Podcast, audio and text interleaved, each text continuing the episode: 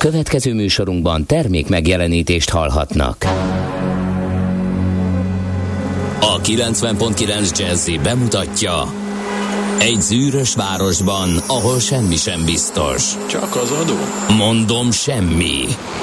Ahol a kisbefektetőket senki sem védi meg a tőzsdei kilengésektől, és a sikátorokban leselkedik a kíméletlen hozamgyilkos.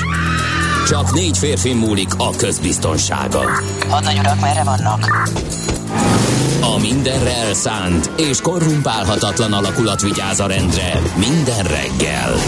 Hé, kik ezek az állati nyomozók? Négy férfi egyeset és egy nyalóka. Ács Gábor, Gede Balázs, Kántor Endre és Mihálovics András. Az íróasztal mögül pedig Profit kapitány diktálja a tempót. Humor, emberi sorsok, közönséges bűnözők és pénz, pénz, pénz. Egy különleges ügyosztály. A Gazdasági Muppet Show minden hétköznap reggel a 90.9 Jazzin.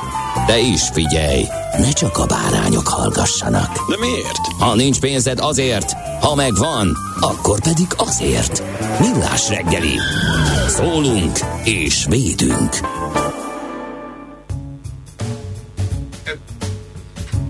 Jó reggelt, jó reggelt! Hát jó reggelt, jó reggelt, kedves Liliomszál. Jó reggelt, hello! Szerbusz! Um, hol is tartunk? Ja, pillanat összeszedem magam, 6 óra 33 perc van, az mindig kapaszkodót jelent, hogyha rápillantok a jobb alsó sarokban a számítógépen. Kivéve, ez hogyha pontatlan időt mutat. De erre mindig ügyelek, hiszen tudom, hogy néha jön olyan idő itt a millás reggelében, amikor gyorsan mondani kell valamit, hogy az ember összeszedhesse a gondolatait. Na, majd gondoskodom róla, hogy... Hogy elállítod? Nem, hogy meglepő helyzetek elé állítalak. Nagyon illetve... kedves. Na, hogy pörögjünk egy kicsit. 2022. április 26-a van a Millás reggeli napi adását hallhatjátok Ács Gáborral. És Mihálovics Andrással. 0 30 20 10 909 SMS, WhatsApp és Viber számunk is, ez már éledezik a hallgató közönség. Napindító üzenet Gézutól, ne ülj mással az alma falát, csak velem, ott majd elmesélem, milyen mély az óceán. Nem kell értelmezni, nem kell semmit csinálni. Ennyi. Az jó egyébként, hogy mély az óceán? Vagy az csak egy... Ja, tudom, hát, sokszor túl gondolom ezeket. Pikár a... kapitány biztos örült neki. Igen. Azok a tengerészek, akik az 1700-as években viharba kerültek a Mariana árok fölött és elsüllyedtek, azok nem biztos. Jaj, hát ez pont olyan, mint hogy a, szerintem egy hajónak is nagyjából mindegy, hogy ez most 10 Igen. méter mély, vagy éppen 10 kilométer mély, mint ahogy neked is, ha nem tudsz úszni, mindegy, hogy két és fél vagy 25. Milyen bolygó együttállás van? Mert Descartes ezzel kezd egy bolygó együttálló, spirkadatos jó reggelt a csillagászati eseményre tekintette korábban indultam, kegyelmi állapotban lehet Gödről Pestre haladni, Szerencs utcai lámpa menetből, nézelődés miatt volt csak 27 perc a menetidő, zugló Hermina mezőre írja ő. Milyen? Ez nekem kimaradt. Tehát akkor direkt sötétbe elindult, hogy nézegethesse a bolygó Igen. együttállás? Nem, ez elment mellettem ez az információ. Morgan Sunshine, mecsoda ragyogás, majdnem tiszta üres a város, virad a nap is, nem mondom, hogy nincs doboz, mert van, de valahogy mégiscsak gurulós. Még a körúti kátyukat a napsütés is majd, hogy nem elveszejtette. Na megvan a megoldás, mini atomerőmű a háztartásokban, brit tudósok e, az RR-nél írja a löpapa, nem tudok mindent összekötni ma, ne várjatok ekkora szellemi frissességet így órán. Na mindegy, szóval nem tudunk bolygó együttállásról, alulinformált zsurnaliszták vagyunk, úgyhogy segítsetek ki, hogy milyen bolygó együttállásnak örüljünk ma.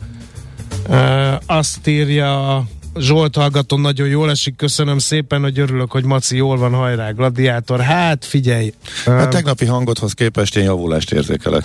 Igen mert, mert tegnap más, ma Yves Monton akarok lenni, nem, tegnap nem tudom mi voltam, mert elfelejtettem, de... Értem. Érted? Minden napra más. Igen. Ének hanggal jössz. Az Ervineket ezzel köszöntöm, kérlek szépen, nekik van nevük napja meg az ervináknak, meg az ervíniáknak is a kis klétusokról sem feledkezzünk el, meg a peregrinákról és a tihamérekről sem. Nézzük, mi köthető április 26-áig. Ja, figyelj, te így, azért így megvan, hogy április 26-a van, és méla rezignáltsággal vesszük tudomásul az 5-7 fokos reggeli hőmérsékletet? Ugyanez volt tavaly, és tavaly még hidegebb volt áprilisban. Tudom, április Úgyhogy- elején még valamikor havaz, vagy valahogy havazott, a Igen. múltkor feldobta a Facebook az ebbéli képeket. De szerintem most még a nagyjából kell, és nagyon rossz időt azt pont kihagytam, mert nem voltam itthon a múlt héten, arról csak beszámolókat hallottam, úgyhogy én ezt most nem érzékeltem annyira bosszantónak, mint a tavalyit. Viszont hova megy ez a sok ember? És Na, tegnap hol miért nem? sok ember? Figyelj, a Hűvösvölgyi úton én nem tudom, hogy mikor, talán két hete volt legutoljára olyan, hogy Igen? uh-huh, de ilyen hatos etapokban. Már hogy most befelé? Befelé. Igen. Az én útvonalamon átlagos reggeli Átlagos. forgalom volt, egy kicsivel talán több, mert majdnem nem sikerült egy lamp, majdnem nem sikerült egyből átérni a Moszkvánál. Az egy kicsit furcsa volt, hogy már így reggel hatkor, de egy-két autóval lehetett csak több. Nem tudom. Megvan a Na. mini atomerőmű. Meg az RR. A löpapa sem, meg Jézus sem veszködik a dekódolással, így megoldhatatlan feladat, de szerencsére kattintgatok az interneteken, és kiderül, hogy a brit állam 2024 közepére engedélyezheti a Rolls-Royce mini atomerőművek gyártását. A Guardian ír erről. Uh-huh. Az Index címlapján is ott díszeleg. Úgyhogy az, ez lehet az energiafüggőségre válasz. Az egyik, az egyik, az egyik, igen. Igen. Ugye a, erről volt szó egyébként a műsorban, hogy a technológia az adott és ez egy jó válasz lehet, csak azért nagyon sokan óckodtak tőle. Ezt is valószínűleg egy kicsit enyhítette, vagy hát ebbe az irányba tolja az országokat a mostani háborús helyzet, meg az, hogy Oroszország elszigetelése az komoly cél és szempont lett. Na, um, mi van még itt? Jaj, az eseményeknél tartottunk. 1849-ben lezajlott az első komáromi csata. Uh, április 26-án, aztán 86-ban Ennyi. igen, mert ezt már annyiszor elmondtuk. Hát, Komáromi csatából annyi volt, mint a ég adna csillag, kérlek szépen. Na, egy mondatban. Hát Ki agyalt el kit mennyire, és Hát miért? ö, Klapka György 1849. április 26 és július 11-e között vívták magyar győzelem Görgei Artúr, Klapka György, Damjanics János Hm, na, hát kontra. Franz von Schlich és Julius Jakob von Hajnau. Na, hát szerintem, de, de hogy ez tök jó. Tehát lehet, hogy volt sok, de úgy nekem ez maradt meg, mert ez a legfontosabb, meg olyan jó büszkének Hát figyelj, lenni. három csata volt egyébként. Mhm. Az első volt ez, és egyébként az inkább szőnyi csata volt, ö, és ö, azt mondták, hogy ez a szabadságharc legfontosabb csatája. Mhm. Ez döntötte el a szabadságharc sorsát, mert emiatt hívták be a 30 ezres cári hadsereget. Ö, Akkor nem Vladimir Putyin küldte be őket, hanem Sándor cár, de mindegy. Uh-huh. Ja, és ha itt elbukunk, akkor meg oroszok nélkül buktuk volna el Igen, egyből, igen. tehát akkor is eldőlt volna. De jó, hát az dőlt el, hogy kellett külső segítség a leveréséhez, akkor inkább nem? Így, így érdemes fogalmazni. Igen. Mhm. No, a ma, ö, egyébként az osztrákok 2000 embert veszítettek az első győri csatában, a magyarok vesztesége pedig 800 fő volt körülbelül. Na ennyit akkor most Most, már Győ, ki... most Győri vagy Komárom? Győr, Szőnyi, Komárom. Ja, hogy ez ugyanaz, jó. Igen. Egy hadműveletet nagyon ritkán lehet egy településhez jó, kötni, persze. inkább ott van, ahol a legnagyobb ö, súlya van az ütközetnek, ahhoz szokták kötni. Ja, oké. Mert Waterloo-tól is nagyon messze volt a tényleges csata, csak hát ugye az volt az olyan település, mégse egy majornak a nevét nem lehet egy csatának adni, hanem az első érthető települést adni. Ö, A reptereknél nem szoktak ezzel cicózni, egy háromfős tanyának a nevét is szokták reptérnek adni. Jó, De hozzáteszik a nagyvárost, ami meg De ez 300 történelem. kilométerre van. De jó, oké, persze. Na, ö, 86-ban volt robbanás és tűz a Csernobili atomerőmű egyik reaktorában Ukrajnában. Ez volt az eddig legsúlyosabb következményű nukleáris baleset békeidőben. Aztán nézzük a születésnaposokat, Isten éltesse azokat a hallgatókat, akik ma ünnepelnek. Itt van például Marcus Aurelius, az egyik legnagyobb római császár, mert nem csak kitűnő hadvezér volt, hanem filozófus is. Kicsit elrontotta az utódlás, de ezt leszámítva azért szerintem azért annyira nem volt ő rossz fej. Egyébként nagyon szép kort ért meg ahhoz képest, 58 évesen hunyt el, kérlek szépen. Képzeld, hogy nekem Csernobilról még mindig, mindig ugyanaz a kép jut eszembe. A salád. Nem, nem, nem, nem. És lehet, hogy ezt már elmondtam, lehet, hogy minden évben elmondom, mert mindig ugyanaz jut eszembe, amikor éppen itt vagyok az évfordulón, hogy utána, hétvégén, épp csak, érke, épp hogy csak szivárogtak a szűrt hírek, emlékeztetünk. A kommunikáció, ugye, ez klasszikus, hogy mennyire jutott el az emberekhez, de hogy volt egy osztálytársam, aki egyébként tényleg tudós is lett utána. Túráztunk a köcsejben, és az a kép maradt meg, hogy ő nem ül le a fűbe, mert neki azt mondták, hogy ott veszélyes, oda száll le az anyag, és mi, ahogy szoktuk, mindenki más, leültünk, meg elő kis csemegekosár, szendvicsek, túra közepén, és ő meg állt, és többször is. Tehát egész végig, amikor pihenhettünk volna, akkor is, mert hogy, mert hogy ez veszélyes, és és, a, és hogy ott állunk, ugye, hogy ülünk, és ahogy még ott ugratjuk, és uh, húzzuk ezzel, ez, ez a kép, hogy ő, aki áll, mint a cövek, és biztos, uh-huh. hogy nem ül ez, ez nagyon bejózott, mindig ez eszembe a Csernobil napjáról, ez utána a következő reakciók. Nekem meg Marcus Aureliusról jut eszembe az utódlása, hogy igazából a Pax Romana vége volt az ő halála, és azt mondják, hogy az ő halálával indult ö, lassú korhadásnak a császárság intézménye. Ő egyébként egy lelkismeretes, lelkismeretes önzetlen alkotmánytisztelő uralkodó volt, csak mondom, elrontotta az utódlást. Azt gondolta, hogyha már életében kineveli a saját örökösét, tehát jó példával jár elől, meg, meg a fiát direkt erre készíti fel, tehát például nagyon katon, kemény katonának nevelte mm. magát, magával vitte gyerekként a háborúiba, hogy megtanulja az uralkodást, de hát Commodus császárt jobban érdekelték a gladiátor játékok, mint a, az uralkodás. Mondjuk bizonyos szempontból megértem őt. Na, szóval ennyit Marcus Aureliusról, akinek ma van a születésnapja, 121-ben született április 26-án. Charles Richter, amerikai szeizmológus, földrengéskutató, ismerjük a Richter skála megalkotóját, 1900-ban született, Lámfalusi Sándor, az euró atya, 1929-ben született ezen a napon műve máig él, hiába keltik halálhírét. Uh, ugye uh, beszélgettünk talán már ugye a, az euró jövőjéről, és hát azt mondják, hogy kicsit savanyú, kicsit sárga, de a miénk is egyre jobban alátámogatják azért, hogy ne legyen múlandó szeszély csupán. Aztán Giorgio Moroder, orosz zeneszerző, lemezlovas, énekes, zenei producer is ünnepel. Olasz, olasz mondtam, csak annyira reket vagyok, hogy néha orosznak hangzik. 1940-ben született. Szörényi Levente is ünnepli a születésnapját. A Kossuth Díjas magyar zeneszerző, énekes, gitáros, szövegíró 1945. április 26-án született. Kösz a sok zenei élményt, például az István a királyt. Én nagyon szeretem, lehet, hogy te nem annyira, de... De szerintem alapnő, tehát ez nem kérdés.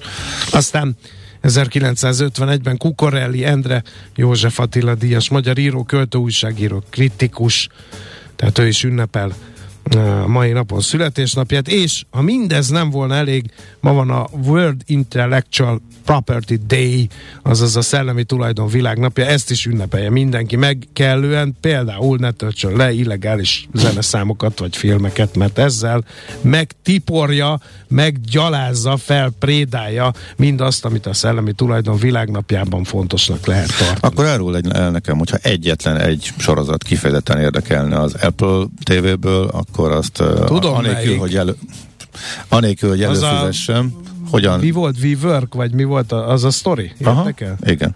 Illetve Hmm, hát, hogy megvenném, de nem szeretnék előfizetni. Akkor mi a megoldásra? Semmi. Legálisan? Köszönöm szépen. Ha érdekel, ha érdekel a labdarúgó világbajnokság, és nincs előfizetésed arra a csatornára, mert ezt megszerzi, vagy az amerikai labdarúgó bajnokság, akkor, és csak ezért nem fogsz egy csatornára, vagy egy Miért egész nem lehet már ezt elő- megugrani, De tényleg, ezt komolyan, hogy De- miért nem lehet, e- ha most már Egyenként. Figyelj, ha Egy buszjegyet lehet eseti alapon Hát két vásárolni. gombnyomás, érted? Igen. Egyszer beprogramozom a kártyámat. Most tényleg ez a on-demand... Sz- Direkt van ez. hát biztos direkt, persze értem, hogy direkt van, de akkor csak azért se fogok előfizetni. Amíg ezt meg nem oldják. Fizetek én akár sokkal többet is. Egyért, legálisan minden, de ezt a szivatást, ezt nem akarom. Most a legújabb menőség az, HBO-éknál, hogy a mozi, még a mozikban megy a film, de mit tudom én, várnak szerintem két hetet, és kirakják, uh-huh. de nem tudom én, um, nem is az HBO-éknál, nem videó, kezdnek lemaradni ugye a videó kölcsönzők, ezek Aha. az online videó kölcsönzők, és azt találták ki, hogy hogy még mielőtt bekerül a streaming szolgáltatókhoz, azelőtt ők gyorsan piacra dobják, mondjuk egy film átlagosan ilyen 700 és 1000 forint közé kerül, az ilyen premier filmeket beroktak 4000ért. Csak azt nem értem, hogy kifizet 4000 forintot a, egy ilyen filmért, hogy megnézze otthon a tévén, az egy mozi egy gyakorlatilag. Én kifizetném. Nem? hát Két ember. Pont azért, ne kelljen elmenni a moziig. Ja, hogy te ilyen mozi. nem- Tőled aztán már rég Nem, az volna. idő, meg a macera, meg amíg oda megyek, meg ott. És a popcorn Nem érdekel. nem érdekel. Van otthon is egyébként. Igen. A lányom beszerzése, az, az mindig kell, de hogy engem meg nem érdekel. Tehát igen, néha az tényleg jól esik. Sokkal kényelmesebb este megnézni így, mint hogy akkor rászánni egy sok órát egy mozis programra. Na jó, oké. Akkor zenéljünk, mit szólsz hozzá? Nem értem a problémát az Apple TV előfizetéses. Például elő kell fizetni egy hónapra, megnézni, lemondani az előfizetést. Annyi, mint a moziba ment volna az ember. De ki a majdnem csúnyát. Hát igen, ez a macera. Ez a ezt- ezt- ezt felmenni, akarom. lemondani, Igen. nyilván ők azért erre figyelnek, hogy lehetőleg felejtsd el, mert nem szólnak, és akkor ilyen önállóan meghosszabbítható. Hát ez egy része a rendszernek, Igen. mindenki így csinálja, persze. Uh-huh. De hogy is fogok egy hónapra előfizetni, hagyjuk már. Meg akkor megint csak Persze, ugye be tudom, vagy ezt korlátozva, hogy egy hónap alatt le kell, hogy pörgessed a sorozatot, amit nyilván majd folytatni fognak a nagy sikerre való tekintettel, akkor megint várhatod a Hát következő. tudom, hogy meg lehet ezt oldani, csak igen, akkor valószínűleg öreg vagyok már ez a macerához, meg odafigyeléshez is. Én inkább kifizetnék többet, megnézném, megvan az ára, aztán gyerünk tovább, de utána ne zargassanak semmi, hogyan tovább. Na, menjünk, menjünk, menjünk, amíg te nézed az SMS-eket, mert még sok dolgunk van, Menjünk. úgyhogy mindjárt jövünk vissza. No nézzük, mit ír a napi sajtó. Hát ide figyeljen. Na. Hát valamit szakértsél már meg, mert azt írja a világgazdaság, hogy kétségbe esett turista vadászat indulhat Európa szerte. Mi ez a hülyeség? Mert tegnap is olvastam egy akkora baromságot. Várja, az ukrajnai háború kitörés után rövid időre fékezett, majd újra az évelején tapasztalt magas fordulatszámra pörgött fel a nyári utazások iránti kereslet. A magyarországi utazási irodák kétszer annyi tengerparti charter járatot tudnak megtölteni, mint tavaly. Igen, hol a A nyári vadászat? külföldi szervezett utak átlagosan 10%-kal drágábbak az idén, amit az inflációval, világpiaci árakkal lévő ügyfelek nem tartanak túlzónak, mondta az Utazási Irodák Szövetségének elnöke. A buszos utak árazása egyelőre kérdőjeles az üzemanyagok drasztikus drágulása miatt. Idén is a horvát, a görög és a török tengerpartra készül a legtöbb magyar nyaralni. A három dobogóst Egyiptom, Olaszország, Spanyolország és Tunézia követi az élbolyban. Igen, és hol van a turista vadászat? Várjál, még mindig nem ott tartok. A, a korábban sok ukrán és orosz vendéget fogadó területeken. Törökországban, Cipruson és Egyiptomban nagy kihívás, hogy tudják-e pótolni Ja, akciókkal a kieső vendégeket. Na, végre megfejtettük. Jó, hát hetek óta erről beszélünk, beszélek én például a erre szolgáló felületeken. Nagyon leegyszerűsítve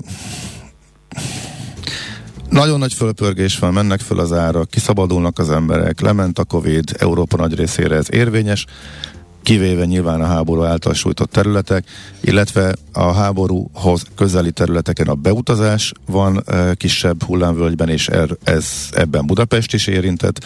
Csak rendszeresen összekeverednek ezek a dolgok. A, a, tegnap is ugye volt ez a ATV-s, amit a portfólió is átvette, e, ott is össze-vissza keveredtek a dolgok. Igen, Budapesten van egy kis e, hullámvölgy, csomó, csomó Budapest utat lemondtak a háború közelsége miatt, inkább máshova mennek. Máshol meg nagy föllendülés van, és az oroszok és ukránok célországai e, szenvednek, e, de például a törökök már külön megállapodást kötöttek, külön utazási irodák indulnak az orosz turistáknak oda szállítására, tehát oda tudnak menni e, ellenben. Hmm. Igen. De Cipruson például ezt még nem hozták tető alá, tehát Cipruson a rengeteg orosz szokott lenni, ott alacsonyabbak az árak, mindenhol máshol meg jóval magasabbak. Nagyjából ezt lehet látni. Tehát van egy egyértelmű hatás, a, egy általános hatás, és akkor abba rondít bele a háborús hatás, de ez az egésznek csak Igen. egy kis rész, ezeket érdemes külön választani. Igazából ennyi az egész. Csak Igen. mondom, olyan szinten keverednek, és annyi hülyeség jelenik meg Igen, a hát ezért olvastam fel. a, a Szálloda Szövetség tiszteletbeli elnökének a szájba például azt adták, hogy hozzánk a legnagyobb küldő országok között van Oroszország és Ukrajna, és ilyen, ilyen vás, hogy, hogy rosszabb helyet, mint a Covid idején. Ezt sikerült leírni. Tehát a nullához képest a 70% az alacsonyabb, mert hogy nem, a Covid előtti időszakhoz képest még nem sikerült elérni. A, tehát keverednek a dolgok, de mondom annyi, amennyit nagyjából itt összeraktam. De, de, de tök logikus egyébként, tehát nincs benne semmi nagy e, truváj, tehát e, valahol érthető, hogy az emberek így reagálnak, illetve mi itt vagyunk és látjuk, hogy nem érthető, Budapest biztonságos lehetne jönni, de hát fordított esetben a magyar turisták is pont ugyanígy reagálnak, vagy reagálnának. Igen? Na, unatkozik, vásároljon tankrészvényt, ez is a világgazdaságnak a megállapítása, ugyanis eh, ha megnézte a Saxobank szakértő tőzsdén eh, milyen eh, ágazatoknak a papírjai tekinthetőek sláger terméknek a tech szektorban, például a globális piacon természetesen a részvények szinte minden szektorban buktak, az elkereskedelemben például 42%-ot, csak három szektor van pluszban, minimálisan emelkedtek az utazási üzletek piac, papírjai, az árupiacon működő vállalatok, 33 a hadipar pedig 22 százalék uh-huh. most nyerességnél tart. Ez is egy érdekes szerete korunk valóságának. Aztán a portfólió vezetőanyaga az állampapírok közötti átrendeződésről szól. Beszéltünk arról, és én is követem elég szorosan, hogy az infláció követő állampapírba áramlik át a pénz, illetve abba áramlik be a pénz, és már a úgynevezett a sajtó által nagyrészt a portfólió által a szuper állampapírnak eh, kikiáltott eh, MÁP pluszból meg eh, távozik. Ugye a MÁP plusz az egy fix kamatozású, és éveken keresztül nagyon-nagyon jó volt, hogyha 5 éves lejártig megtartva az a 4,95 százalékos hozam, de hát ez fölzabálta az infláció, úgyhogy nagyon szép grafikonokon lehet nézegetni, hogy tavaly decemberben volt a csúcs, és az idei évben a MÁP plusznak az állománya az elmúlt évek folyamatos, bár egyre lassabb ütemű növekedése után elkezd csökkenni csökkenni, majd ez a csökkenés egyre meredekebb, és az utolsó hónap, eh, a március már eh, egészen begyorsuló csökkenést jelez. Ha meg megnézzük az infláció követő eh, állampapírt, ott meg a beáramlás van, viszont ez nagyjából a kettő ki kompenzálja egymás. Hú, de rond ez a szó, nem találtam meg a szebbiket helyette. A lényeg az, hogy így a lakossági állampapírok állományában a növekedés megállt, mert hogy jó sok kijött a MÁP pluszból, és bement az infláció követőbe.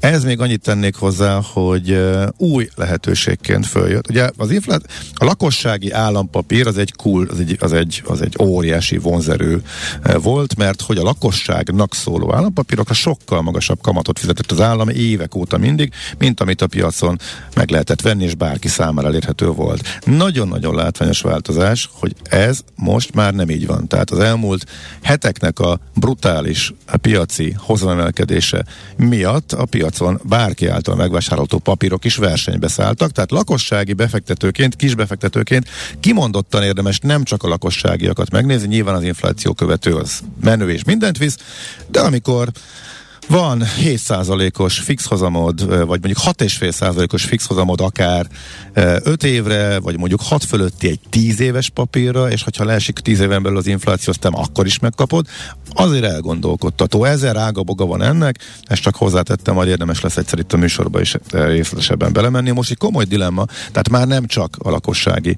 az lakossági állampapír az, ami szóba jöhet egy kis befektetői szemmel se. Ez a lényeg. Uh-huh. A Twitter breaking? Igen, az pont persze, de a Twitter igazgató tanácsa elfogadta Elon Musk ajánlatát, megvásárolja Elon Musk és zárt körülvé teszi hmm. a Twittert. 54,2 dollárt. Hajózunk bele a tőzsde jelentésben, ez már végig oda is tartozik, mit szólsz hozzá? Hol zárt? Hol nyit? Mi a sztori? Mit mutat a csárt? Piacok, árfolyamok, forgalom a világ vezető parketjein és Budapesten. Tősdei helyzetkép következik. Igen. Most Men- akkor igen, egyszer az- 54 az összeget még egyszer. 2 dollárt Hát van olyan... egy papírért, van olyan ez pénz. 44 milliárd uh-huh. dollárnak felel meg. Aha. 25,5 milliárd dollárt bankok segítségével teremt elő Szent Ilon, és hát ez a történelem legnagyobb hitellel történő kivásárlása a tőzsdén. A Twitter árfolyama majd azt elmondja az Ács Gábor, csak azt nem tudom, hogy fogunk átnyergelni itt a... 51. Hát hát fél fölmegy oda, ahol igen, Igen. amennyit adnak érte. Igen, igen, igen. De akkor jöhet a magyar, és akkor visszakanyarodunk majd utána. össze-vissza Mindenki kapaszkodjon, később. mindenről lesz szó 5 percen belül.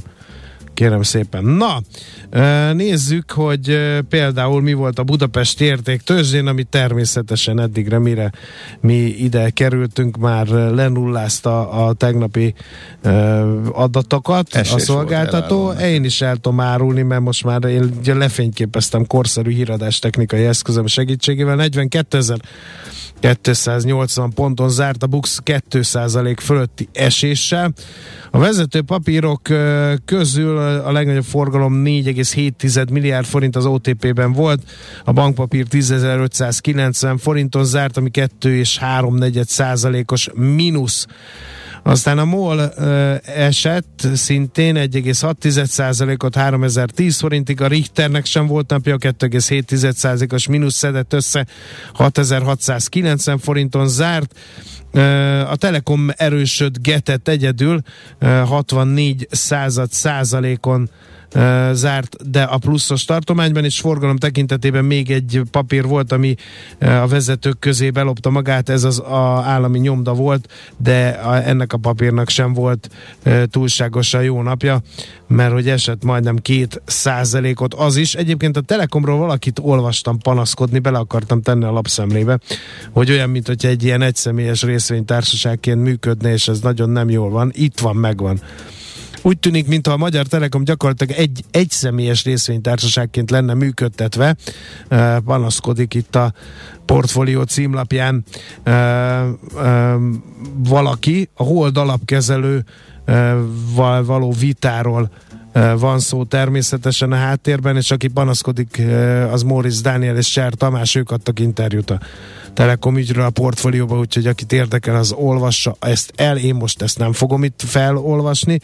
x kategóriában kell ugyanis kutakodnunk, hogy lássuk, hogy ott mi történt a tőzsde előszobájában.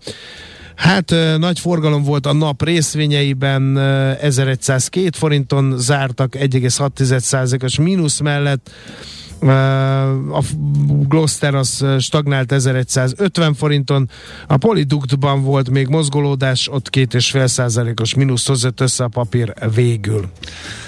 Um, Amerika megfordult és föltámadt, ismét egy napon belüli fordulat volt, ezt Európa még nem látta, ezért voltak Európában uh, mínuszok, uh, meg ugye múlt héten azért Amerika elég gyászos nappal fejezte be a, a pénteki kereskedést, uh, um, nem találtak okot a fordulatra, a napon belüli fordulatra a szakértők, de hogyha azt nézzük, hogy e, csütörtökön a napon belüli e, csúcshoz képest a tegnapi, ugye esős, eséssel indult a kereskedés, a határidős indexek is ezt jelezték, és az elején tovább e, mentek lefelé az árak.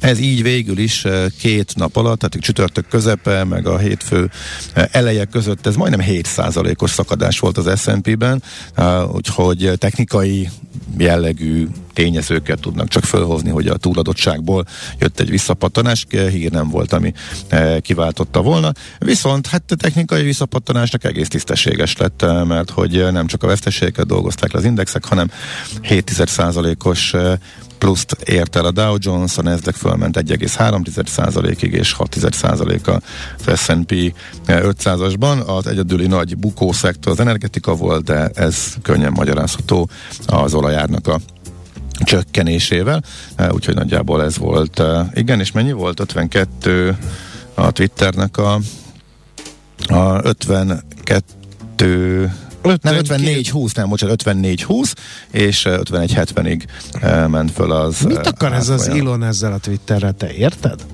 Hát figyelj, valószínűleg nagy ember.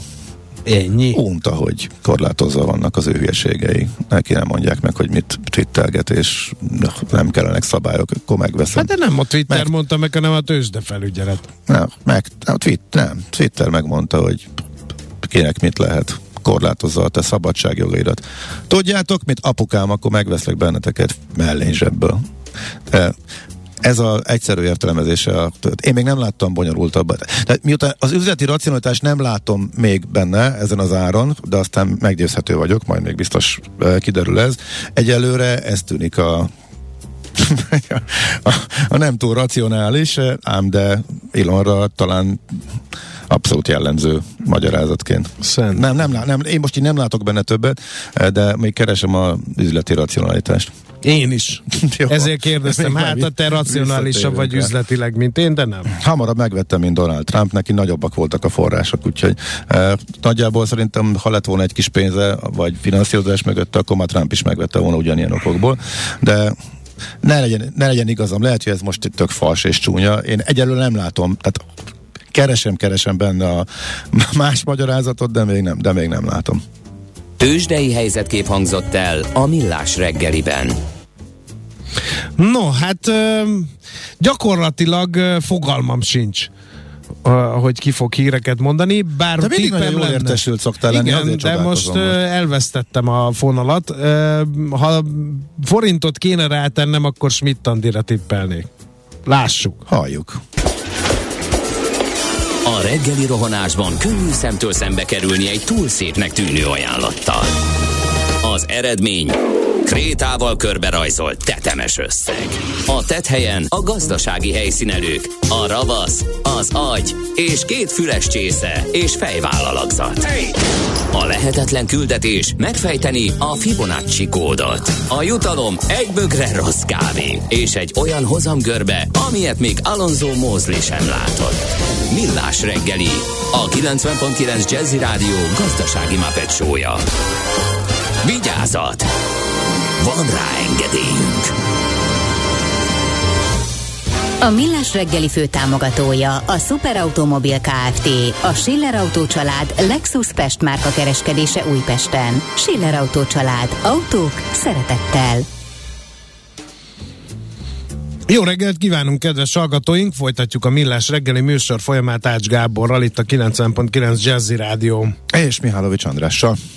0 30 20 10 909 SMS, WhatsApp és Viber számunknak köszönhetően nem halunk meg hülyén Ács kollégával, ugyanis kiderült, hogy amit mi nem tudtunk, azt mások természetesen. Na, Nagy örömmel a tudomásunkra hozzák. Jupiter, Venus, Hold, Mars, Saturnus együttállás. Csak ennyit nem tudtunk. Jó, uh-huh. akkor ez a Érted? bolygó együttállás. Aha. Igen, aztán uh, Selamat Pagi Jakartában 32 fokról tudósít B. Binder. Bravo. Tök jó.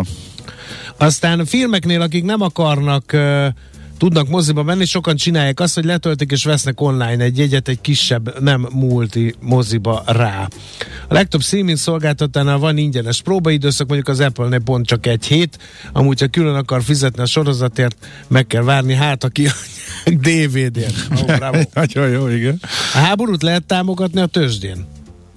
Hogy a viharban ne lehetne? Hát most mondtam, hogy a haditechnikai cégek részvényeivel például igen, mert hogy sorra jönnek a hírek arról például, hogy ki küld fegyvert, és milyen fegyvert Ukrajnába, úgyhogy na mindegy. Azt mondja, hogy jó reggelt, az egyéni beutazó idegen turizmussal van gond Magyarországon. A feleségem idegen vezető 2020 március óta gyakorlatilag munkanélkül. Hiába nincs Covid, most a háború miatt nem mernek jönni, szóval tényleg gáz. Igen. Ha kellene egy spanyol tolmács, csak hívjatok, írja Zsolt. Aztán tévé előfizetés, esetleg előfizetni, aztán lemondani, az sok babra, ugye? Fotel anarchia, írja Greg hallgató. Hát igen. Uh, szia uram, fűtőelemek a házi atomerőműben nem érdekel?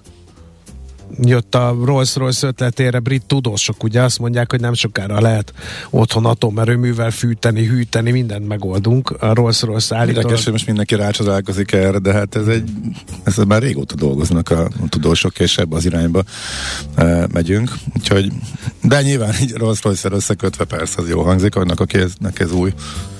Tegnap olyan vaddisznó pörköltes lángos sütöttem, hogy iha írja Szőke kapitány, nem rontanám el lángossal a vaddisznó pörköltet, de ízlések és pofonok. Azt mondja, hogy hajnalban állítólag jól lehetett látni a bolygó együttállás igen. Viktor Azt- hallgató azt szerint. kitaláltuk, igen. Aha. Igen. A napfelkelt előtt meg lehet megnézni, uh-huh. Bogi is írja ezt. Össze ne keverjük a használt fűtőelemeket a szelektívvel a házi atomerőműveknél, majd erre kell egy... Jó, igen. Igen. No, hát ö, nagyjából ezek jöttek. Nézzünk közlekedést, Gáborkám, mert szerintem ö, megfeledkezel erről. Az idő halad, igen. Budapest legfrissebb közlekedési hírei, itt a 90.9 Jazz. A hallgató Petya írja, hogy a Bartók Bélán a Gellért térnél autó villamos koccanás, de a forgalom halad. Azért hála Istennek. Más nálad? Nem, nem látok. Akkor Minden haladjunk mi is. rendben levőnek tűnik. Várjuk az infókat, ha nem így van. Budapest, Budapest, te csodás! Hírek, információk, érdekességek, események Budapestről és környékéről.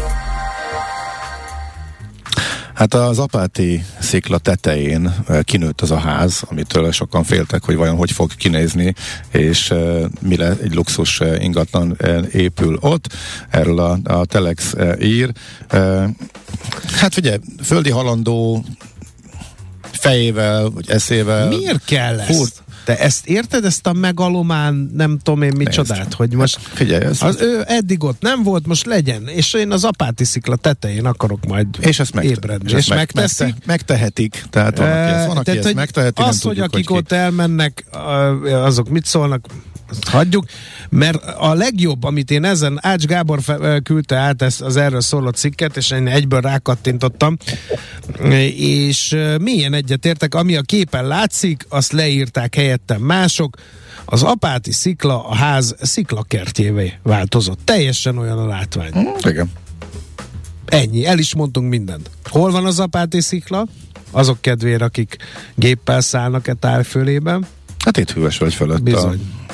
Na, de figyelj, a lényeg, el lehet olvasni, lényeg az, hogy vannak, akik megtehetik, eh, fővárosnak kicsi a hatásköre, kormányhivatali hatáskör, a cégek nagyjából egy üzleti kör irányába mutatnak, és a többit ki lehet találni, meg el lehet eh, olvasni, tehát eh, turistaút romos állapotban, mert az épp az építkezés határán megy el, úgyhogy oda raktak egy házat, és igazából ez így is marad, mert hogy úgy tűnik A minden, minden túraútra, meg ott ugye jönnek-mennek a teherautók, és a túraút ö, melletti kerítés az meg így rádől, diszkréten megpihenve igen. az apáti szikához vezető túraútra. Uh-huh. És itt ez így senkinek, nem? Tehát így mondták, tehát hogy bejött. Jó napot kívánok! Második kerületi önkormányzat, jó napot kívánok, szeretnék építkezni ide egyet. Ö, e, 3500 illeték, kérvény, 30 napos elbírálás, Nem, viszontlátás. kormányhivatali hatáskör az önkormányzatnak csak a, annyi joga van, a cikkből az derül ki, hogy ellenőrizze, hogy nagyjából a korábban jóváhagyott terveknek megfelelően e, épül-e. Úgyhogy e, Na mindegy, lépjünk túl ezen, tehát Nehéz ezen túllépni, mert... miért? mert Hát figyelj, van aki, aki, van, aki ezt megteheti, és meg is teszi. Ez kb. erről szól. Megkapta az engedélyt. Nem a, az a, a Szalacsiékféle atombunker, hanem egy másik építés is, ez a Bayer Property. Lesz egy zuglói gigaépítkezés is, Komplett városnegyedet fognak felépíteni a Bosnyák téren. A fővárosi kormányhivatal döntött erről, a hírt az építésügyi és örökségvédelmi főosztály tette közzé. El is kezdődött lassan az építkezés, a tervek szerint 2029-ig fog tartani. Ez tíz éve megy ez a gyurmázás erről, a portfólió híradása szerint. 240 ezer négyzetméternyi ingatlant építenek meg. Egy része irodákból áll majd, lakások, boltok, éttermek, kávézók is helyet kapnak a komplexumnak. Mester tervét egyébként Zaha Hadid ö, építész irodája ö, készítette. Um, Horváth Csaba az Uglai önkormányzat rendkívülésén, ugye ő az ellenzéki polgármester jelentette be a giga beruházást, de a tervek erősen megosztották az önkormányzaton kívül a lakosságot is. Feszültség Igen. alakult ki a, meg a fórumon, meg mindenhol, hogy nem rajonganak a projektért. Az új városháza, valamint a 8 emeletes épületekből álló 950 lakásos lakópark ötletért sem. Igen, ez ellenzéki oldalt is megosztja, Igen. tehát a politikai támogatás sem egyértelmű, meg a lakossági támogatás, de most akkor úgy tűnik, hogy ez már szinte bizonyosan megvalósult, tehát zuglóból ez az információ jött. Nekünk a Gellért hegy a Himalája. A Millás reggeli fővárossal és környékével foglalkozó rovata hangzott el.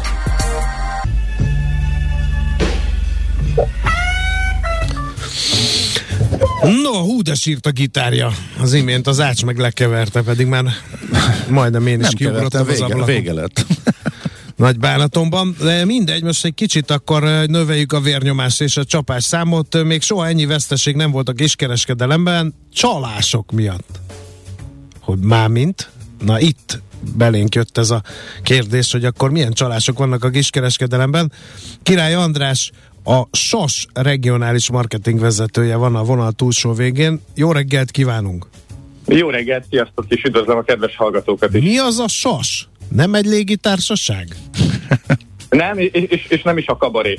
Uh, és hát, mint a témából látjátok egyértelmű, hogy nem, nem is annyira vicces témákkal foglalkozunk. Na, de mi, egyébként mi, mi ez? Ez valami uh, hitelbiztosító, vagy kockázatkezelő vállalkozás? Néhány szóban mutasd be, kérlek. Igen, a, a SAS alapvetően analitikai és mesterséges intelligenciával foglalkozó szoftverfejlesztés, szoftverimplementációs cég. Bankokkal, kiskereskedelmi cégekkel, nagykereskedelmi cégekkel dolgozunk, de elsősorban egyébként analitikával foglalkozó cég. És hát egyébként ugye itt magához a témához is így kapcsolódik, uh-huh. hogy igazából nyilván rengeteg ilyen visszaélés van, és hogy ezeket hogyan lehet mérni, ezek, hogy hogyan lehet ezek e- elébe uh-huh. menni, és, Jó. és ezeket kicsit jobban megakadályozni. Na akkor nézzük, milyen csalások vannak, mert amikor kiskereskedelem meg csalás, hát ez, az, ez amikor így uh, beteszem a bevásárló kocsi aljába a karton ásványvizet, és nem szólok direkt a pénztárosnak. Mondjuk ez lopás inkább, tehát csalás vagy lopás? Igen, nem igen, tudom, igen. nem tudom. Igen, igen, igen. Uh, hát itt, itt sem feltétlenül ezeket értjük alatta. Itt egyébként sokkal inkább a, például a, a visszaküldéseket, vagy az ilyen visszaviteleket, termékvisszavételeket, és hogy gyakorlatilag, hogy ott a tranzakció közben, ahogy visszaviszik, ott mik történnek. Ugye jelenleg ilyen világszerte, de ez Magyarországon még egy picit magasabb is, az ilyen visszavételek, meg ter- ter- termékvisszaadások, amikor valaki azt mondja, hogy fú, hát igen, ez uh, nem volt jó a méret, vagy nem tudom, mégse volt levehető ajtós az NDK Turmix gép, uh, akkor ezeket uh, ezeket mikor visszaviszik, és igazából ahol, ahol igazán sok lehetőség van a csalásra, ez például ott maga az a pont, amikor, uh, amikor visszaviszik, és nehogy Isten mondjuk épp az eladóval uh, történik valami olyan uh, közös megállapodás, ami, ami nem feltétlenül legális és kicsit uh, csalás, akár az, hogy uh, ráírnak-e pluszpontokat a, a hűségkártyákra. Tehát például egy ilyen tipikus példa, amikor a, a hűségkártyákkal próbálnak játszani, hogy jó, hát akkor ezt most mégiscsak vedd meg hűségkártyára, vagy ami például nagyon elterjedt, hogy a, ugye a dolgozók nagyon sokszor kapnak kedvezményeket. Nyilván ez egy ilyen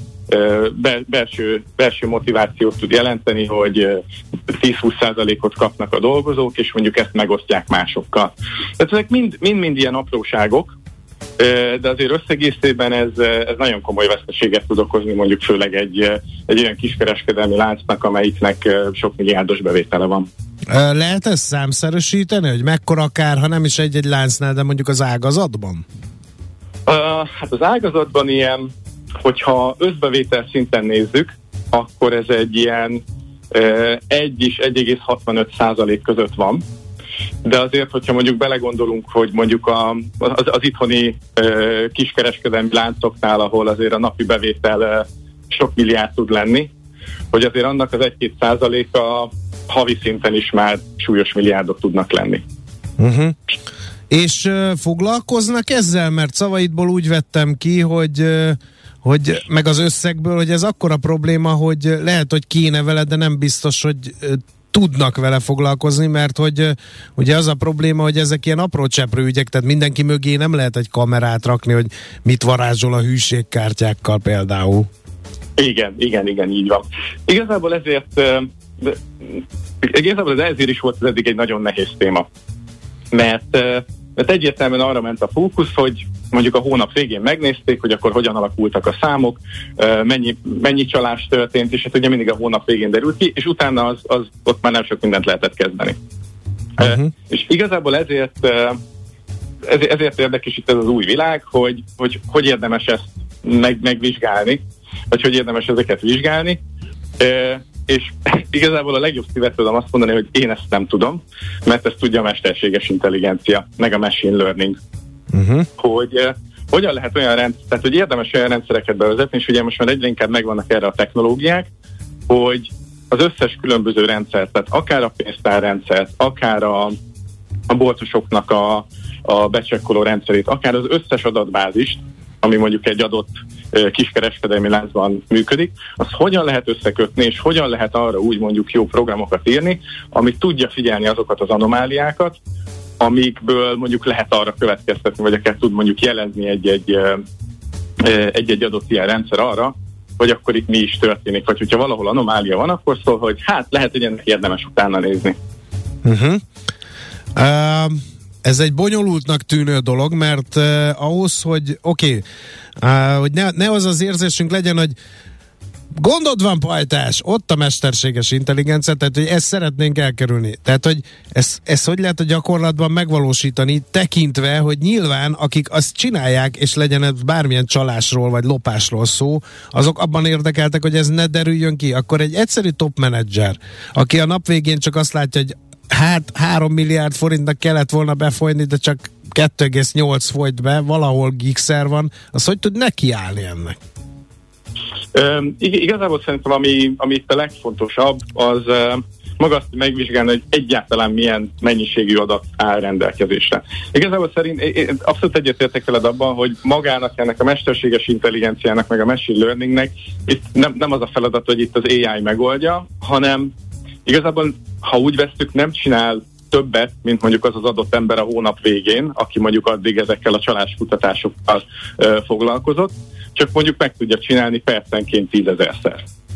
Uh-huh. E, és innentől kezdve azt lehet mondani, hogy ha itt valaki percenként tízezerszer átvizsgálja az összes rendszert, és folyamatosan azt monitorozza, hogy milyen e, van-e bármilyen kapcsolat mondjuk a e, raktárkészletezés, a pénztári kasszák és a dolgozói óráknak az elosztó rendszerek között, ami mondjuk adott esetben három teljesen különböző adatbázis, akkor ezekben látta olyan mintázatokat, és ezeket megvizsgálja 10 percenként, vagy, vagy, vagy 10 ezerszer percenként, amiből mondjuk ez lehet, hogy ki tud derülni. Tehát mondjuk felsővezetői szinten ez úgy tud érdekes lenni, hogy egy ilyen rendszernek a bevezetése akár ilyen nagyon alapszinten, mondjuk egy héten belül tudja hozni azt az eredményt, hogy mondjuk rámutat egy-két olyan pontra, amire mondjuk azt lehet mondani, hogy na, ezt, ezt lehet, hogy itt érdemes megvizsgálni, lehet, hogy ennek érdemes utána nézni. Itt lehet, hogy valami kiugró eredmény. Nem lehet, hogy az okokat kéne felszámolni? Egyáltalán mi, miért ilyen nagy ez a, ez a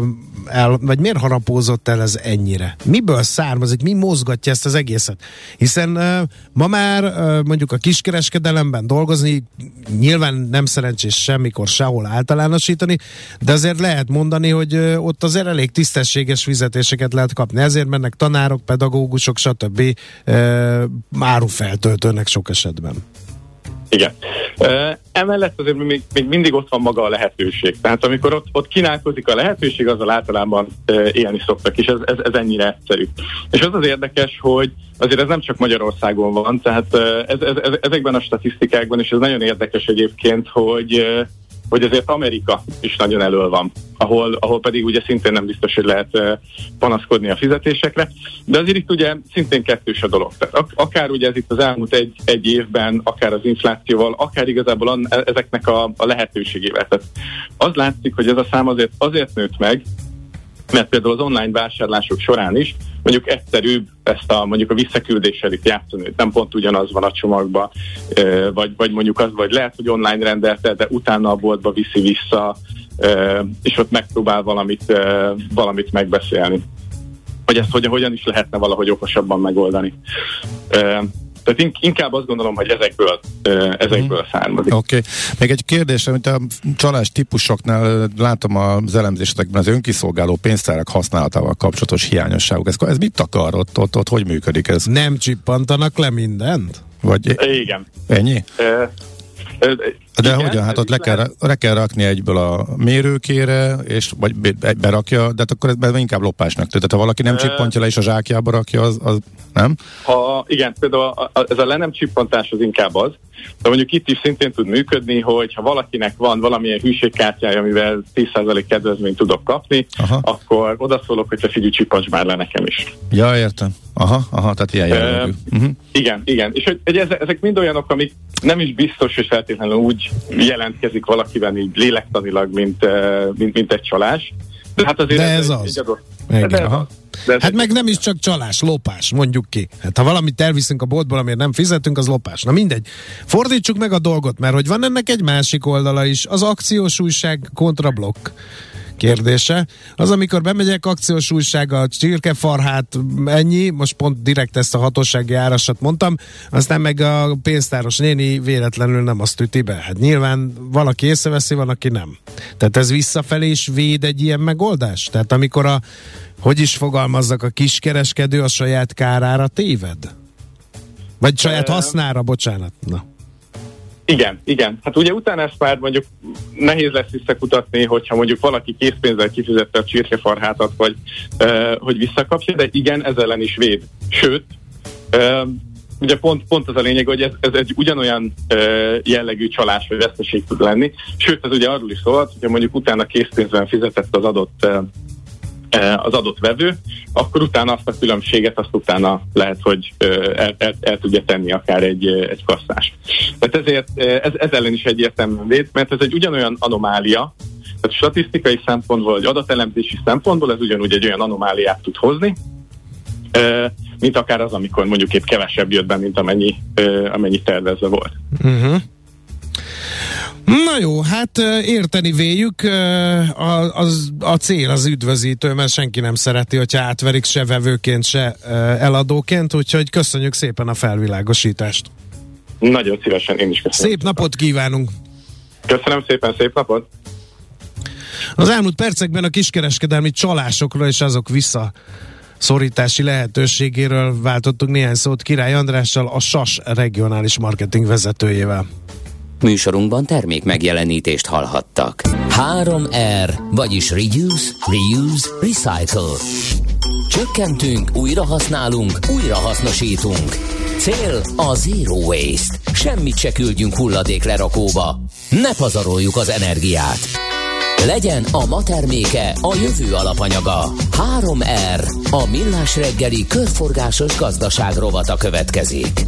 Támogatónk az Alteo csoport – Alteo.hu. Energiában gondolkodunk. No kérem szépen, eh, hát eh, a magas energiaárak eh, korábban lehet, hogy van olyan ember, aki örül a magas energiaáraknak, majd megkérdezzük Csikán Attillát, az Alteo NRT vezérigazgatóját. Szervusz, jó reggelt! Jó reggelt kívánok a kedves hallgatóknak is. Nem bántásból kérdeztem, amit kérdeztem, de vég, viszont végül is fordíthatjuk komolyra is ezt a kérdést, hogy az energiaszolgáltatók, mint, mint amilyenek ti vagytok, örülnek a magas energiáraknak? Ilyenkor pörög a biznisz? Hát ezt nem mondhatnám, hogy ha, ha pörög a biznisz, akkor nem a magas energiárak miatt pörög. Aha. Ugye ha kereskedő az ember és eladja a villamos energiát, vagy akár a földgázt, akkor ö, ugye nem, nem az számít, hogy mennyire magas az ár, hanem hogy milyen áréssel tud dolgozni. És hát az árés attól éppenséggel nem növekszik, hogy az ár növekszik. A, a vevők pedig ugye nehezebb gazdasági helyzetbe kerülnek. Tehát ö, nem számít a kereskedőknek jó hírnek az, hogyha nő a, a, a villamos energia vagy a gázár Elvileg akár azt is mondhatnám, hogy semleges, de hát nyilván, ha viszont válság van, akkor azért az azt is jelenti, hogy azt mondtam az előbb, hogy kockázatok vannak.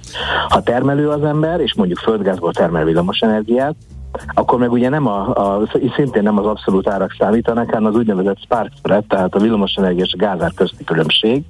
Ugye ha az megnő, akkor többet lehet keresni villamosenergia termeléssel, hogyha pedig csökken, akkor kevesebbet. De most ez ugyanolyan, mint a kereskedelemnél, hogy attól ez nem nő meg, hogy fölmennek az árak. Tehát a, én azt gondolom az energetikai cégeknek ugye nagyon-nagyon fontos az ellátásbiztonság, fontos a stabilitás, és ahhoz hozzátartozik az is, hogy az árak se legyenek volatilisak. Uh-huh. És a befektetők örülnek-e, hogyha egy növekedési sztorinak gondol cég azzal elő, hogy rekordosztalékot fizetek. Nem kapnak a fejük között, hogy úristen, akkor ez van nem is olyan növekedési sztori? Nincs mibe fektetni a nyereséget? Hát én bízom benne, hogy örülnek, ugyanis szerencsére nagyon-nagyon jó évünk volt tavaly, vagy mondhatnám azt is, hogy, hogy rekordévünk volt, és fizetünk ugye nem körülbelül 2 milliárd forint osztalékot, tehát 103 forintot részvényenként, ami sokkal-sokkal több a négyszerese, vagy több mint a négyszerese annak, mint amit mondjuk tavaly ö, fizettünk, de az az igazság, hogy ö, ugye egy 5,9 milliárdos ö, adózott eredményből, vagy egy majdnem 13 milliárd forintos ebitából indultunk ki, tehát a, a, az egyébként januárban fölfelé módosított stratégia nem kerül ezzel egyáltalán veszélybe, továbbra is szeretnénk a növekedést folytatni, a befektetéseket megcsinálni, viszont úgy éreztük, hogy ebből a rekord eredményből jár a, a, a befektetőknek is egy extra osztalék. Akkor ez egy menet közben született döntés volt a vártnál jóval magasabb magasabb eredményre reagálva, vagy pedig egész egyszerűen van az osztalékpolitika százalékosan meghatározza, és akkor ez így jött ki? Ugye mindig azt szoktuk mondani, hogy tényleg elsősorban növekedési sztori vagyunk, annyira sok ö, lehetőséget látunk a piacon, és olyan potenciálban, hogy kár lenne ezeket az asztalon hagyni. Ez mindig azt szoktuk mondani, hogy ö, ö, elsősorban ennek rendelődik alá az Alteónak az osztalék fizetése is, ö, és igazából tényleg azt tudom mondani, hogy a rekord eredmény tette ezt lehetővé. Ö, ha látunk olyan nagyobb volumenű ügyletet, amihez a pénzügyi erőnket fókuszálni kell, akkor lehet, hogy az osztalék kevesebb, hogyha azt látjuk, hogy ténylegesen ilyen jól tud pörögni az üzlet, akkor pedig lehet több. Egyenlőre nem tervezünk osztalékpapírrá válni, egyenlőre azt gondoljuk, hogy tényleg nagyon nagy növekedési potenciál van még ebben a, ebben a sztoriban. Snovi, sno, mi végre a rekord eredmény? Hát igen, ugye egy picit el, talán még azt mondom, hogy aki nagyon figyelt, az azt mondhatja, hogy ellentmondás, mert elmondtam, hogy az igen, ezért. nem jobb a, ugye az az a nagatár, de közben mi meg ugye rekord eredmény. Tehát igen, ennek alapvetően azért két-három olyan oka van, ami nem, nem közvetlenül a magas árakkal függ össze. Az egyik az, hogy mi ugye magyarországi szinten az egyik legfontosabb szereplői vagyunk az úgynevezett kiegyenlítő piacoknak, ami azt jelenti ugye, hogy, hogy figyelünk arra, ugye egy szolgáltatás, amit a, a, a magyar energiarendszernek végzünk, hogy a villamosenergia rendszer stabilitása fennmaradjon, a kereslet kínálat mindig ugyanannyi legyen, ugye ez egy, ez egy kiegyenlítő energiaszolgáltatás, és erre a szolgáltatásra egyre nagyobb szükség van, és eznek a szolgáltatásnak az ára ment föl nagyon komolyan. Ez ugye nem egy lakossági, vagy akár egy iparvállalati fókuszú dolog, ez gyakorlatilag a magyar rendszer irányításról szól, viszont két dolog miatt nagyon fontos. Egyrészt pont az ilyen extra volatilis, extra, ö, hát mondjuk így, hogy válság körülmények között ugye nagyon fontos a biztonság, és ezt mi tudjuk ugye ezzel szolgáltatni. A másik, hogy elképesztően sok naperőmű épült Magyarországon, és azokról, mint tudjuk, a rengeteg előnyük mellett ugye egy kihívást jelentenek, hogy hát időjárás függők, és az azt jelenti, hogy ha az időjárás ugye gyorsan változik, az ő termelésük is tud föl le irányba gyorsan változni, na ilyenkor is kell ez a kiegyenlítés. Tehát ezt a szolgáltatást az gyakorlatilag, ahogy szokták mondani, vitték, mint a cukrot, és ez gyakorlatilag nagyon-nagyon jelentősen hozzájárult a mi eredményünkhöz, és egyébként a stratégiánkban is az van, hogy, hogy a megújulók egyre jobban terjednek, egyre nagyobb szükség lesz ezekre a szolgáltatásokra, tehát mi is egyre többet fejlesztünk. Tehát nem ugyanazzal az eszközparkkal kerestünk jóval több pénzt, hanem, hanem nagyon komolyan investáltunk is ebbe a, a, a szolgáltatásba és az emögött levő erőművi termelésbe az elmúlt években. Uh-huh. Tehát az osztaléknak ez a két milliárd, csak kicsit visszatérve ez a téma, az a két milliárdos összege, az a változó piaci helyzetben sem hiányozhat forrásként a további terjeszkedéshez, befektetésekhez. Ezt azért kérdezem, mert közben a finanszírozási költségek is nagyon megemelkedtek, tehát hogyha esetleg újra kell finanszírozni, akkor azt már csak ugye magasabb költségekkel tudja a cég. Igen, hát ez egyértelmű. Hát ugye a, a, az előbb említett szabályozási központok, központnak a fejlesztésén túl, amiben mi még fektetünk, az egyébként a, a, a másik oldala ugye ennek a rendszernek a megújuló energia, és ugye ebben is, a, ahogy egy pillanatra még visszatérve, az, az eredményességünk nagy növekedése annak is köszönhető, hogy megújulós erőművek is nagyon jól termeltek, a nap mellett a szélet, a vizet, tudom itt elsősorban megemlíteni, tehát, és abban is fejlődtünk, tehát új kapacitásokat tudtunk üzembe állítani, és ezt szeretnénk folytatni. Na most ennek a, ennek a finanszírozása azért, hogyha valaki megnézi a mérlegünket, akkor látja, hogy nagyon-nagyon erősek vagyunk pénzügyileg. Ugye ennek a, a tavaly megkeresett pénznek is azért a nagyobbik részét ott hagyjuk a növekedés finanszírozásra. Ugye az elmúlt években kötvényeket is nagyon jó áron még a hozamszint emelkedés előtt ugye ki tudtuk bocsájtani. Én azt gondolom, hogy per pillanat rendben van a, a, a növekedés növekedése, és hát azért azt is hozzá kell tegyem, hogy igen, ez a hozamszín növekedés nyilván megdrágítja a projekteket, de valószínűleg azért a megtérülések is tudnak emelkedni, mert ugye van, hogy mondjam, egy versenypiacon vagyunk, és a súlyozott átlagos tőkeköltsége, ha az autónak növekszik, akkor valószínűleg növekszik a versenytársaké is, sőt, inkább azt mondanám biztos. Uh-huh. Lenne még a végére egy olyan kérdésünk, ami nem az a brit Alteo... tudósok? Nem, igen, nem, nem is a brit tudósok, de maga, hogy ez nem a... Te ezt hullámoztad nekem, hogy ezt, én is ezt akartam esküszöm megkérdezni. Hát ugye szóba került a műsorba, és igen. számunkra meglepő módon a hallgatók most fölkapták a fejüket, ha már beszéltünk róla, és abszolút nem újdonság, hogy mini atomerőművek kerülnek előtérbe, e, de ez a Rolls-Royce-os hír, hogy engedélyezte a brit állam 24 közepére, hogy mini atomerőket, háztartási atomerőket gyártanak, úgy tűnik a hallgatóknak megmozgatta. Egyébként, egyébként meg, és... ugye a brit tudósok az egy ilyen kicsit ilyen minden komoly információt ironikussá tesz, ezért is tartjuk fontosnak, hogy egy kicsit beszél róla, ha látsz ebben fantáziát. A másik pedig az, hogy, hogy azért a Rolls-Royce az egy olyan cég, hogy nem hiszem, hogy csak úgy hobbiból belevágna egy ilyesmibe. Szóval hol tart itt a technológiai fejlődés, ez mennyire reális, hogy nagy számban elterjedhet, illetve mennyit dob a, ezen a folyamaton most ez a háború? Igen, hát én is hallottam ma reggel, az egy picit majd még a számoknak utána kell néznem, mert valahogy nem áll össze nekem a kép. Én azt gondolom, hogy el, itt, a, itt a, ugye elérhető volt, hogy ezt ugye atomtenger alatt járókban, meg, meg egy, egy-két egyéb helyen is tudjuk, hogy van ilyen, de elképesztően drága. Tehát ami, az utána kell majd néznem, hogy ténylegesen akkor mennyibe kerül ez, mert annyival nem lehet olcsóbb, én azt gondolom, hogy ez uh-huh. ekkora törést jelentsen. Ö, ez ugye egyben azt is jelenti, hogy ahol nagyon-nagyon fontos az ellátás biztonság, és érdemes nagy pénzeket investálni, ott ugye elképzelhetőnek tartom, hogy ez megjelenik. Nagyon régen várja a piac, hogy ezek meg fognak jelenni. De azért az, amikor ez a hétköznapságoknak a része lesz, és ö, ö, hazajövünk, és a, a, a tévétávirányító mellett megkeressük a atomerőmű távirányítóját is, az még ezért szerintem nagyon-nagyon a van. Uh-huh, tehát ez azt nem a háztartásokhoz fog Igen, én, én azt gondolom, azt gondolom, hogy ez, ez mondjuk egy, egy, egy szerverközpontban, vagy egy olyan helyen, ahol tényleg nagyon-nagyon fontos az, hogy, hogy, hogy mindig működjön a dolog, és az ár az mondjuk az, hogy ehhez képest számít csak, és nem pedig abszolút értelemben, ott ez igen.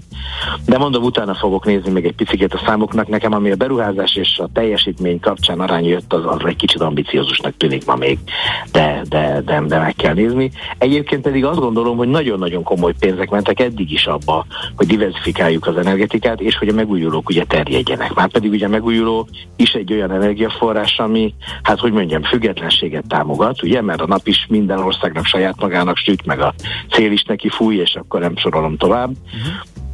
És azt gondolom, hogy ez egy új lendületet kap. Tehát minden szinten, tehát nemzeti szinten is, meg akár iparvállalati szinten is, én azt gondolom, hogy, hogy most mindenki tényleg átgondolja, hogy hogyan is tervezi a saját jövőjét energetikai szempontból, és ezzel párhuzamosan ugye a lehetőségek is megnőnek, hiszen most ugye a K plusz F projektek azok, azok világkorukat élik, és mindenki azon dolgozik, hogy valós döntéseket lehessen hozni, ne legyünk rákényszerítve semmire, amit nem akarunk. Nem egyszerű ez az út, és nem lesz két perc, de, de lehet rajta haladni. Uh-huh. Hát akkor, de még egyébként azon gondolkodtam, hogy, hogy ugye régebben beszéltünk arról, hogy ilyen szigetszerű energia közösségek, talán pont ez a nevük is jönnek össze, és hogy ezeket ilyen nagy rendszerbe kapcsolva, egymást kisegítve, sok apró erőmű, tehát hogy egy kicsit nem ilyen központosított lesz az energiaelosztás a jövőben, mint amilyen most. Ennek például tök jó lenne egy ilyen lába is, nem? Hát abszolút, de be- belegondolunk, akkor mi tulajdonképpen már régebben is ezt csináltuk, és ezt kezdtük el csinálni. Ugye ez az úgynevezett szabályozói központ, ez nem áll másból, mint egy csomó kicsi gázmotorból, egyrészt, amelyik uh-huh. ugye vagy iparvállalatoknál, vagy önkormányzatok közelében van. Azért van valaminek a közelében, mert ha semmi közepén van, akkor a, a hőt azt el kell engedjem, ugye minden ilyen folyamatban termelődik hő is a hűtésből, a kipufogógázokból, ugye, és nem csak villamosenergia. Ha viszont valaminek a közelében van, akkor azt fel tudom használni, win-win, mind a kettőt el tudom adni, ezért hívják ezt kogenerációnak. És emellett mi ezekbe a kis szabályozói központokba beletettünk, vagy hát már nem is olyan kicsi őszintén, szóval beletettünk megújulós erőműveket is. És akkor ugye gyakorlatilag egymást segítik, és egymást tudják támogatni, úgyhogy naperőművel, szélerőművel lehet ezeket gyönyörűen csinálni, és akkor ez azt jelenti, hogy egy országos szinten ugye nem több ezer mindenféle ilyen-olyan fogyasztó erőművet, vagy hát több milliót is mondhatnék kell ö, ö, megbűvölni, hanem csak néhány szabályozói központot, meg ezekkel kooperáló nagyobb erőműveket, meg nagyobb fogyasztói csoportokat. Tehát van ebbe abszolút logika, és erre megy a világ. Én azt gondolom, hogy ezek eddig is voltak, viszont most, most, most mindenképpen fel fognak gyorsulni, uh-huh. mert ugye pénzek szabadulnak föl ezeknek a támogatására. A jövőről beszéltünk, az utolsó kérdés legyen az Alta jövőjéről szóló. Mi van a tarsolyban? Amiről már lehet beszélni, és nem üzleti titok, és nem kell tőzsdei közzétételnek megelőzni az információt. Igen, igen, hát ez ugye mindig ilyenkor a, a, az ember egy picikét belülről mosolyog, hiszen oly szívesen ö, ö, kezdeni el a, a, a, a, a, jó, a jó sztorikat. Két dolgot tudok mondani, az egyik az az, hogy, hogy ugye egyrészt arra a szekérre ülünk, amelyik megy, és ezért nagyon-nagyon komolyan fejlesztjük a szabályozói központot is, meg a, meg a megújulós termelésünket is. Itt van két ö, ö, olyan irány, ami azért érdekes, vagy egy picit, hogy mondjam, tovább lépés az eddigiekhez. Ugye az egyik az az, hogy, hogy a hogy a, meg, a megújuló termelés nem csak önmagában, mint erőműveket nézzük, hanem ugye az ezeknek való rendszer integrációját, és idegen erőműveknek is, külsős erőműveknek is végezzük ezt a szolgáltatást, tehát gyakorlatilag abban vagyunk és akarunk nagy szereplők lenni, hogy Magyarországon ezek az erőművek ugye belesimuljanak szépen a villamosenergia rendszerbe, és ugye sok-sok kicsi egyedi tulajdonos ezt nehezebben oldja meg, tehát ezt mint szolgáltatást is tudjuk végezni. Illetve a másik az ugye az, hogy a, a, ennek a szabályozói központnak egy nagyon komoly informatikai háttere van, és ezt is nagyon komolyan fejlesztjük. Tehát egy olyan öntanuló üzleti intelligenciát akarunk továbbfejleszteni, mert ez már ma is létezik, ami gyakorlatilag uh, uh, kereskedési robotokkal kiegészítve nekünk egy folyamatos optimális termelést tud biztosítani. Tehát azt tudom mondani, hogy, a, hogy a, a, az űrkorszakban lép az Alteo a következő uh, években, a tevékenységét tekintve is, és remélem az eredményességét tekintve is tökéletes végszavazás volt, mint egy színdarabban, úgyhogy köszönjük szépen az információkat Attila, és gratulálunk még egyszer, és további sok sikert. Neked. Köszönöm szépen én is. Szépen Minden jót. Sziasztok. Szia. Csikán Attilával beszélgettünk annak kapcsán, hogy rekordév után rekordosztalékot fizet az Alteo, ő az, az NRT, az Alteo NRT vezérigazgatója. A körforgásos gazdaság több, mint újrahasznosítás. Egy értékláncokon és iparágakon átívelő gazdasági modell, amelyben nincsenek hulladékok. 3R. A millás reggeli körforgásos gazdaság rovata hangzott el. A szerencse fia vagy? Esetleg a szerencse lánya? Hogy kiderüljön, másra nincs szükséged, mint a helyes válaszra. Játék következik. No, akkor nézzük, hogy mi a tét. Ezt kell először is ugye tisztáznunk. Hát a tét nem kevesebb, mint az, hogy a helyes me- megfejtést beküldök között ne rohanj. Mihálovics, minden nap kisorsolunk egy páros belépő jegyet a Budapest arénában. Most hétvégén látogatható Baba Mama Expo és Kid Expo rendezvényre. Mai kérdésünk, átlagosan hány hónapos korban állnak fel a babák? Emlékszel te még erre, apám? Játékon Igen. kívül tippelt meg majd a helyes válasz. Uh-huh. A. Nagyjából 7-8 hónapos korban, B. Nagyjából 9-12 hónapos korban, vagy C. Nagyjából 14-15 hónapos korban. Gondba lennék, mert a, a saját tapasztalat pont a kettő közé esik, úgyhogy uh-huh. de itt ugye általában kérdés van. Igen. A helyes megfejtéseket ma délután 16 óráig várjuk a játékkukac jazzy.hu e-mail címre. Kedvezzem ma neked a szerencse! Ö, igen. Ki is mondott? Nem eltaláltad. Eltaláltad ja, Schmidt igen. igen. Schmidt Andi fog megint híreket mondani, fogadjátok oly nagy szeretettel, mint amilyen nagy szeretettel ő összeállította ezeket a híreket, és aztán folytatjuk a műsorunkat. Nem kisebb témát tűztünk ma Lándzsa hegyünkre, hogy mi az a DevOps. Kérem szépen, én nekem egy komandos vállalat jut eszembe, akik DevOps-on indulnak, és nagyon keményen odnek annak, aki a DevOps célpontjába kerül, hogy ez mennyire helyes ez a definíció, azt majd... Hát ha kiegészítjük arra, hogy vállalati DevOps kultúráról van szó, akkor lehet, Mi egy hogy... vállalat talán nem működtet úgy, mint egy komandós egység. A rám bízott munkavállalókat kell erről megkérdezni, és a válasz megszeretik, hogy de. Na ez is kiderül mindjárt.